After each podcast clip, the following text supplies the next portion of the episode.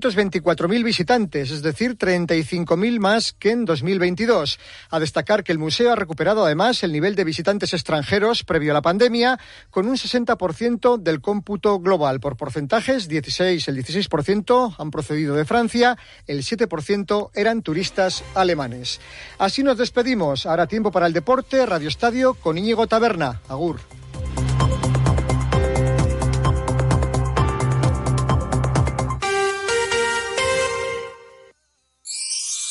Onda Cero les desea feliz año nuevo. En Onda Cero, Radio Estadio Euskadi, con Íñigo Taberna. Hola, ¿qué tal? Bienvenidos a esta edición de martes 2 de enero a Oneta Urte Berrión. Esta tarde tenemos derby en Anoeta. A partir del 7 y cuarto se verán las caras La Real y el Alavés en el primer partido del año para los nuestros, que coincide además con el final de la primera vuelta liguera en Primera División. En los locales, Imanol podrá contar con Barreneche y Zacarian, mientras que la única baja será la de Arichel Ustondo. En el bando albiazul, García Plaza no podrá contar con Apcar y las grandes novedades a la convocatoria son Giuliano Simeone, recuperado de una grave lesión, y el último fichaje a la Carlos Vicente. El jueves será el turno para el Athletic, que visitará el Sánchez Pijuán para enfrentarse al Sevilla. Será el partido número 500 en Liga para Ernesto Valverde como entrenador. El técnico rojo y blanco no podrá contar con Iñaki Williams, que se tiene que concentrar con gana para jugar la Copa de África. Fuera del fútbol, mañana tendremos baloncesto, ya que el Vasconia recibe al Panathinaikos en la Euroliga y también se va a disputar la última jornada la primera vuelta de la Liga Femenina. Esto es Radio Estadio Euskadi. Comenzamos. 19 minutos para las 3 de la tarde comenzamos hablando de fútbol, ya que entró hoy el jueves se va a disputar la última jornada de la primera vuelta liguera de la primera división, que coincide además con el regreso a la competición de nuestros equipos tras el parón por las Navidades. Y qué mejor manera para comenzar este nuevo año con un derby. A las 7 y cuarto de esta tarde se van a ver las caras la Real y el Alavés. El conjunto blanqueazul afronta el partido con la necesidad de regresar a la senda de la victoria tras haber encadenado dos empates seguidos a cero ante el Betis y el Cádiz. También hay que unir a estos resultados el empate a cero cosechado en San Siro ante el Milán ante el Inter de Milán en la Champions. Y Manol ha citado a 24 jugadores para el partido esta tarde. La única ausencia por decisión técnica es la de Arich Elustondo. Han regresado a la lista Ander Barrenechea, que sufrió hace un mes un esguince de tobillo en el partido contra Sosuna. Y también es novedad el ruso Zakarian, que no pudo jugar en la última jornada del 2023 ante el Cádiz por unas molestias musculares. Hoy además será el último partido que van a poder jugar Traoré Sadik y Cubo, que se van a marchar con sus respectivas selecciones para disputar la Copa de África y la Copa de Asia respectivamente.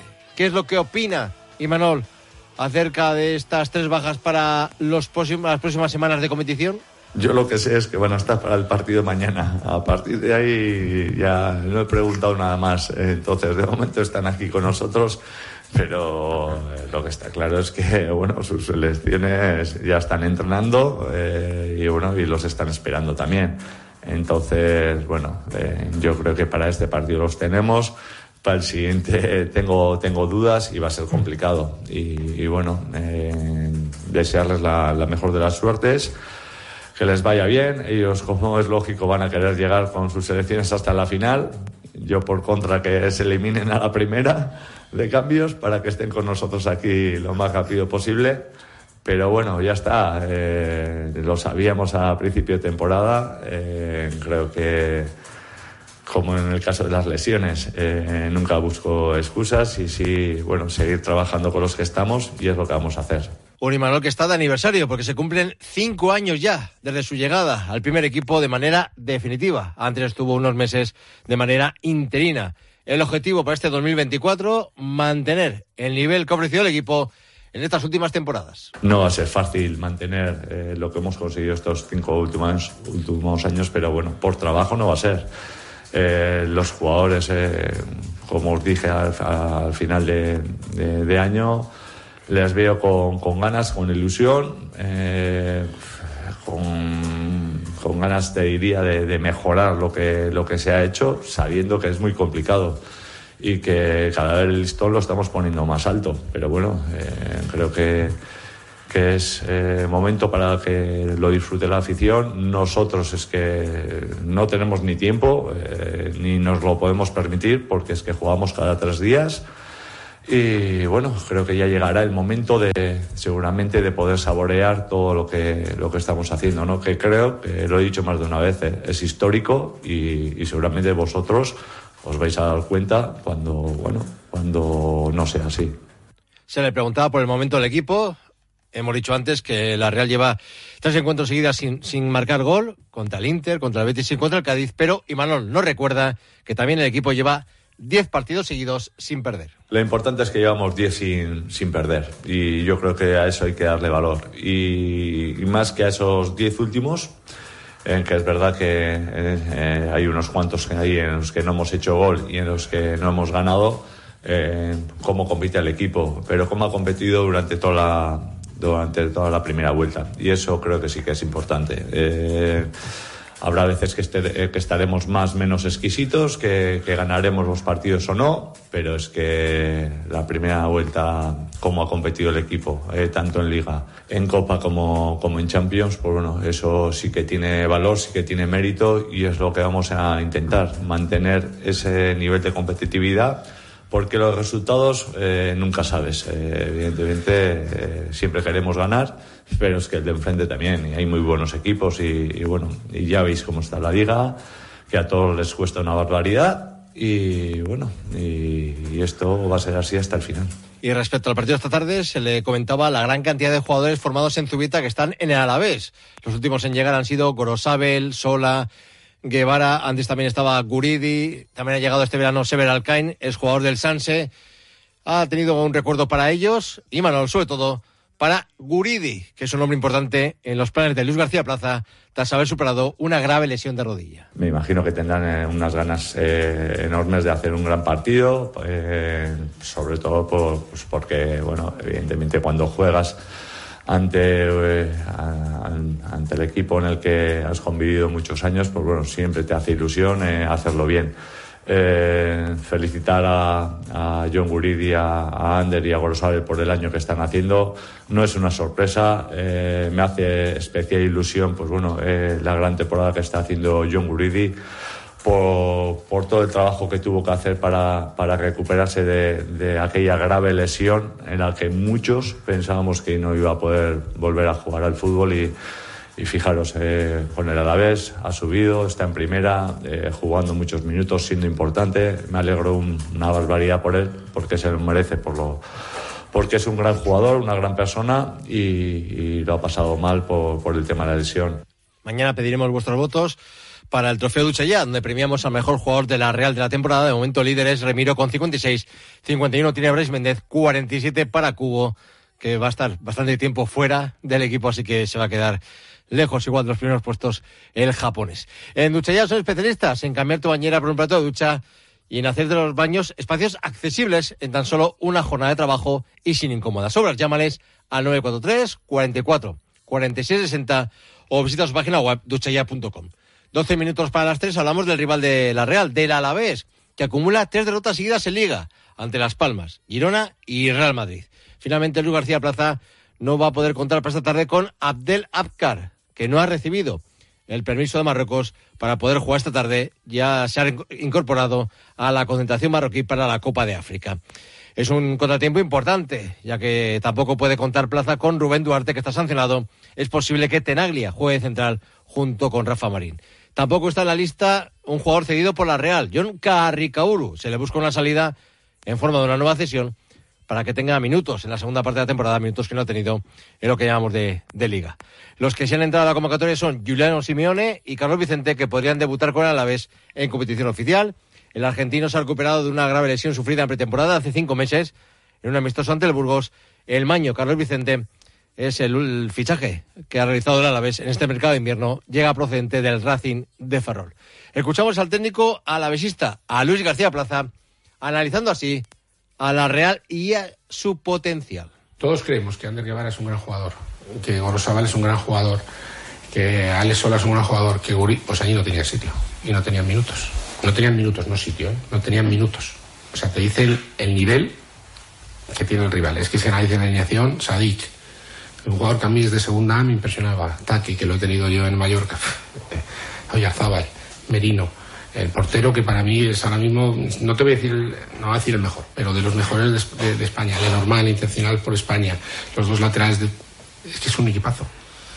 Eh, es un equipazo. El medio centro posicional le quiere el Barça, dice, no le quiere. Es, un nivel. Por eso están donde están, ¿eh? Por eso van, el año pasado consiguen eh, Champion, por eso este año siguen en Champion. El Mister está haciendo un trabajo pff, increíble, pero es que el nivel de, de los jugadores que tienen es auténticamente alucinante. Pero eso no quita para que el Alavés vaya a competir esta tarde, como ya lo ha hecho, ante otros equipos poderosos de la liga. Hemos ido contra el Barça y hemos competido. Hemos ido contra el Atleti y hemos competido. Hemos ido con el Madrid y hemos competido. A ver si volvemos a competir y si podemos sacar algo. Que yo creo que esos partidos, sobre todo el del Barça y el del Madrid, hemos tenido la sensación de que hemos ser algo. El año pasado llegamos hasta el minuto 129 para conseguir el ascenso. Pues este año vamos a tener que estar peleando hasta el final, hasta el último momento para conseguir la salvación. Eh, va a ser así, nos tenemos que sobreponer a esos tropiezos o a esos a esas maneras. Es verdad que todavía me duelen más esos partidos que el partido del Girona. Me duelen más porque cuando juegas bien nosotros tenemos que sumar, porque hay algún día que no lo harás bien. Entonces lo único que puedo hacer es levantarnos, eh, ese espíritu combativo que ha tenido el equipo siempre, ese espíritu de trabajo, de seguir, de creer en nosotros y de luchar cada minuto y cada partido al máximo. Y ahora tenemos otra oportunidad. Un rival de Champions, un rival de mucho nivel, con jugadores realmente excepcional, excepcionales, ¿eh? no, no buenos, sino excepcionales. Y, y, tenemos que hacer otra vez un gran partido para, para, para sacarlo adelante. Un Luis García Plaza que está convencido que en este 2024 el Alavés va a mantener la categoría pero vamos a dar la cara y vamos a competir hasta el final, seguro. Y lo vamos a sacar yo, pues que no sé, tengo esa sensación, ese feeling de que en la jornada 38 estaremos en primera división. Nos va a costar y vamos a sudar. Y si me permitís, voy a, voy a utilizar una frase el otro día con el Genuín, que cuando metieron un gol me dijo uno de los chicos, ahora sangre, ahora sangre. Pues, eh, y me hizo mucho, me llenó, ¿no? De que un chico de, del Genuín me dijera esa frase, pues nosotros a sangre, a sangre cada partido, a sangre cada minuto y a competir cada, cada partido al 100% y al final lo conseguiremos, lo tengo muy claro. El árbitro del partido será el debutante García Verdura y Jaime Latre estará en el bar y todo el alavesismo y toda la prensa eh, deportiva en Euskadi estamos de luto por el fallecimiento de nuestro compañero Fidel Gómez Velasco, creador de glorioso.net. Goyan Bego y un abrazo a familiares y amigos. Vamos ahora con el Athletic que jugará el jueves a las siete y cuarto de la tarde contra el Sevilla en el Sánchez Pijón. Esta mañana el equipo ha entrenado a puerta cerrada, pero última lesión antes del choque, mañana por la tarde, último entrenamiento.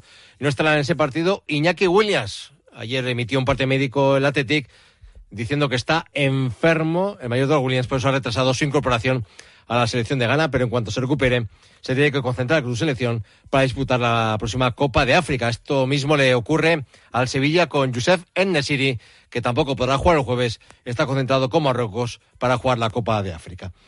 De la sesión de esta mañana, en Lezama, destacar que Geray ha vuelto a entrenar con el grupo, podría ser una de las grandes novedades en la convocatoria mañana. Recordar que se lesionó en el aductorio y pasó por el quirófano el pasado 18 de octubre. Uruceta ha entrenado con normalidad, la semana pasada tenía gripe. Ruiz de Galareta también entrena con uno más, al igual que Óscar de Marcos, recuperado de su lesión en el tobillo. El que sigue siendo baja es Dani García, con molestias en el recto femoral de la pierna derecha. Partido especial el del jueves para Ernesto Valverde, que cumplirá los 500 encuentros en Liga como entrenador. Debutó en 2003 en el Athletic frente al Barcelona. Ha dirigido también pues eh, al Barcelona, al Español, al Valencia y al Villarreal. También estuvo entrenando en Grecia al Olympiacos. Y Ernesto Valverde dice que es una cifra muy especial estos 500 encuentros como entrenador en la liga y se acuerda de su amigo Jonan Ordorica, fallecido el pasado mes de agosto. Hombre, sí es una cifra importante. No, voy a no lo voy a negar. Eh, son 500 partidos desde el primero que, que empecé en, aquí en Samamés contra el Barcelona y bueno, y también es una oportunidad para mí para acordarme de la gente que me ha acompañado en todos estos años. Y especialmente con un amigo que es eh, un gran amigo mío, Jonan Ordorica, que murió el 7 de agosto, justo antes de empezar la temporada, y, y que siempre estoy para dedicarle algo y es. Eh, dedicarle una victoria me parece hasta poco, ¿no? Después de, de, todo lo que me ha acompañado en este tiempo, desde el primer día hasta, hasta ahora que sigue estando presente, ¿no? Y bueno, eso le quería dedicar no los 500, sino todos los que eh, he estado como profesional, porque él siempre ha estado ahí. Declaraciones de Ernesto Valverde eh, a los medios oficiales del club para hacer balance de lo que está siendo la primera vuelta. A falta de un partido, el Athletic cuenta con 35 puntos. Hombre, desde luego es para estar contentos por cómo están yendo las cosas. Eh, no hay que olvidar que empezamos la primera jornada perdiendo en Samamés. Eh, y luego después pues hemos ido poco a poco avanzando. Eh, yo creo que hemos ido creciendo según ha ido avanzando la temporada. Y, y bueno, hemos perdido tres partidos. Y yo creo que siempre hemos dado una, eh, una buena medida de nosotros mismos en, en, cada encuentro ¿no? y con cada rival. Entonces, en ese sentido estamos contentos porque 35 puntos sí es un, es un bagaje significativo a estas alturas de la temporada. Creo que el partido de Osasuna sí fue un partido importante eh, por muchas razones. Primero porque habíamos perdido, después porque también eh, íbamos con, a jugar contra un rival que el año pasado nos castigó mucho, eh, tanto en Liga como en Copa. Y, aquel partido supuso mucho para nosotros. También el siguiente, esos dos primeros partidos que se nos puso muy, muy feo el segundo partido con el Betis, teniendo en cuenta también lo que nos había ocurrido la temporada anterior con ellos, eh, lograr remontarlo, nos dio un punto de confianza que después pues poco a poco ha ido creciendo. Y el Chingurri también quiere quitarle trascendencia al hecho de que va a perder a Iñaki Williams para las próximas semanas. Iñaki es un jugador importante para nosotros, lo ha sido en muchos años y lo está haciendo esta temporada también, está en un gran momento de forma, pero... Eh, pero nada más, o sea, reconociendo eso, yo creo que no podemos estar pensando en, en que no va a estar, sino pensar en los que van a, en los que van a estar en, en, este mes en el que no va a estar él aquí y tirar hacia adelante. De la misma manera que cuando han faltado otros jugadores que hemos tenido lesiones además eh, en las mismas posiciones y han tenido que jugar otros han rendido a gran nivel y vamos a ver eh, confiamos en todos y es una circunstancia más de la temporada que no solo la sufrimos nosotros sino que la sufren también otros equipos hablamos de nuestros equipos de segunda división que no tienen liga pero sí copa el fin de semana el Eibar recibe precisamente al Atlético en Ipurúa el equipo de José Echeverría regresa esta tarde a los entrenamientos. También vuelve esta tarde a los entrenamientos el Amorevita, que jugará el domingo contra el Celta en Urriche. Y tenemos jornada en la primera federación mañana a las 7. El Real Unión recibe al Sestao River en Gal, tenemos derby y el jueves a las 7 de la tarde el Sanse visita el campo del Deportivo de La Coruña. Tres minutos para las tres, sintonía de baloncesto. porque comienza la segunda vuelta de la Euroliga con la disputa de la jornada número 18. El Vasconia recibe mañana al Panathinaikos griego a partir de las ocho y media de la tarde en el Bus Arena. Un Vasconia que es un décimo con nueve victorias. Los griegos son cuartos con un triunfo más que los vasconistas. Y tenemos mañana la última jornada de la primera vuelta en la Liga Femenina a las ocho de la tarde. Horario unificado. El Guernica juega en la cancha del Celta. Si gana, se clasificará para la Copa de la Reina que se va a disputar en Huelva. El que ya está clasificado es el IDK Euskotén, que recibe al Ferrol en el Gasca, mientras que el también jugará en casa contra el Cádiz Laseu. Hablamos de balonmano, de un fichaje, porque el Vidasoa ha anunciado la incorporación del portero internacional argentino Leo Maciel para dos próximas temporadas, pero será a partir de verano, una vez que termine esta campaña en curso. Llega procedente del Sporting de Portugal. Escuchamos la valoración del fichaje por parte del director deportivo del Vidasoa, que es Julen Aguinagalde. Ya seguíamos controlando desde hace tiempo a, Leo, ¿no? así como otros porteros, pero bueno, era la, la opción eh, primordial, ¿no? la opción uno para, para poder incorporar aquí al, al equipo y bueno, tanto con la renovación de Cuba como con la, como la incorporación de Leo, yo creo que la portería está muy cubierta, estamos muy contentos. En otras ocasiones también hemos querido que viniese, pero bueno, se ha dado en este momento en el que él ha pensado que, que es buen momento para venir a, este proyecto, a unirse y yo creo que un paso más, ¿no? afianzando pues, lo que queremos para el futuro del Vidasoa. Y terminamos este repaso informativo al mundo del deporte en Euskadi con pelota, porque ayer se cerró la séptima jornada del Parejas con la contundente victoria de Altuna y Martija por 22 a 9 frente a Peña y Albisu al final de la primera vuelta. Pues decir, ¿no? Que la clasificación está liderada con Jaca y por Jaca y Marez Currena que tienen seis triunfos, Peo Echeverría y Zabaleta tienen cinco, el Ordi Rezusta cuatro, Peña y Albisu tres, Altuna y Martija tres, Artola y más tres. Cierra la clasificación Lasso y Aranguren con dos triunfos y Ezcurdia y Tolosa con tan solo dos victorias. Llega la hora de la despedida, enseguida el repaso informativo de las 3 de la tarde y luego Julia en la onda, pero Nosotros le remitimos al Radio Estadio, que comienza a las 5 de la tarde porque hay partido eh, entre el Getafe y el Rayo Vallecano.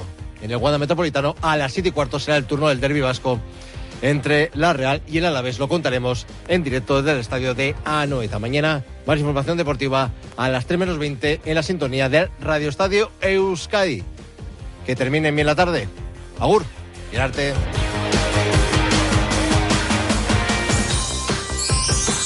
Onda Cero les desea feliz año nuevo. Son las 3 de la tarde, las 2 en Canarias.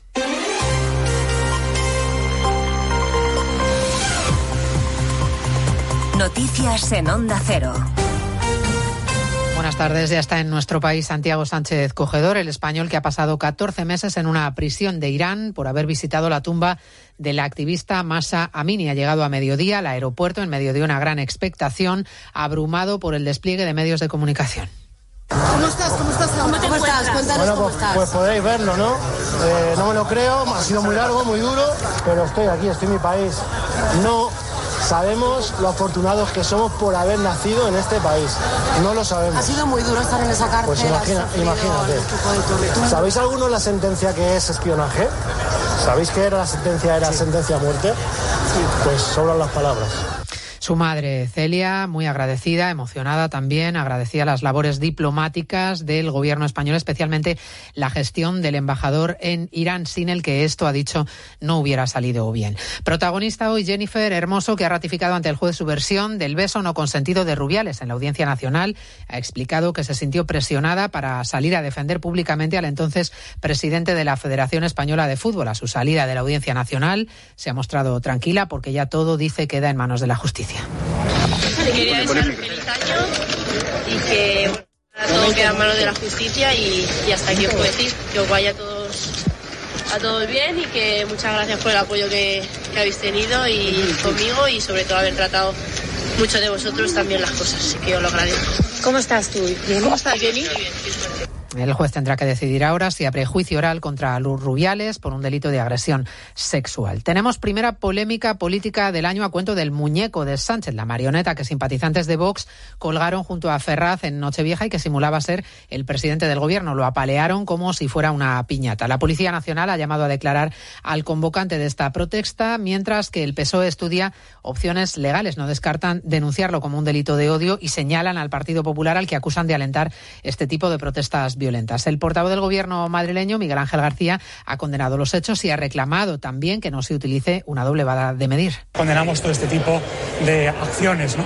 Pero lo que yo sí le digo a Juan Lobato y a otros líderes políticos es que nos gustaría que la misma contundencia se empleara cuando son imágenes, por ejemplo, de la presidenta de la Comunidad de, la comunidad de Madrid, Isabel Díaz Ayuso, la que son eh, utilizadas con fines espúreos o cuando, se le, o cuando se insulta o cuando se la calumnia.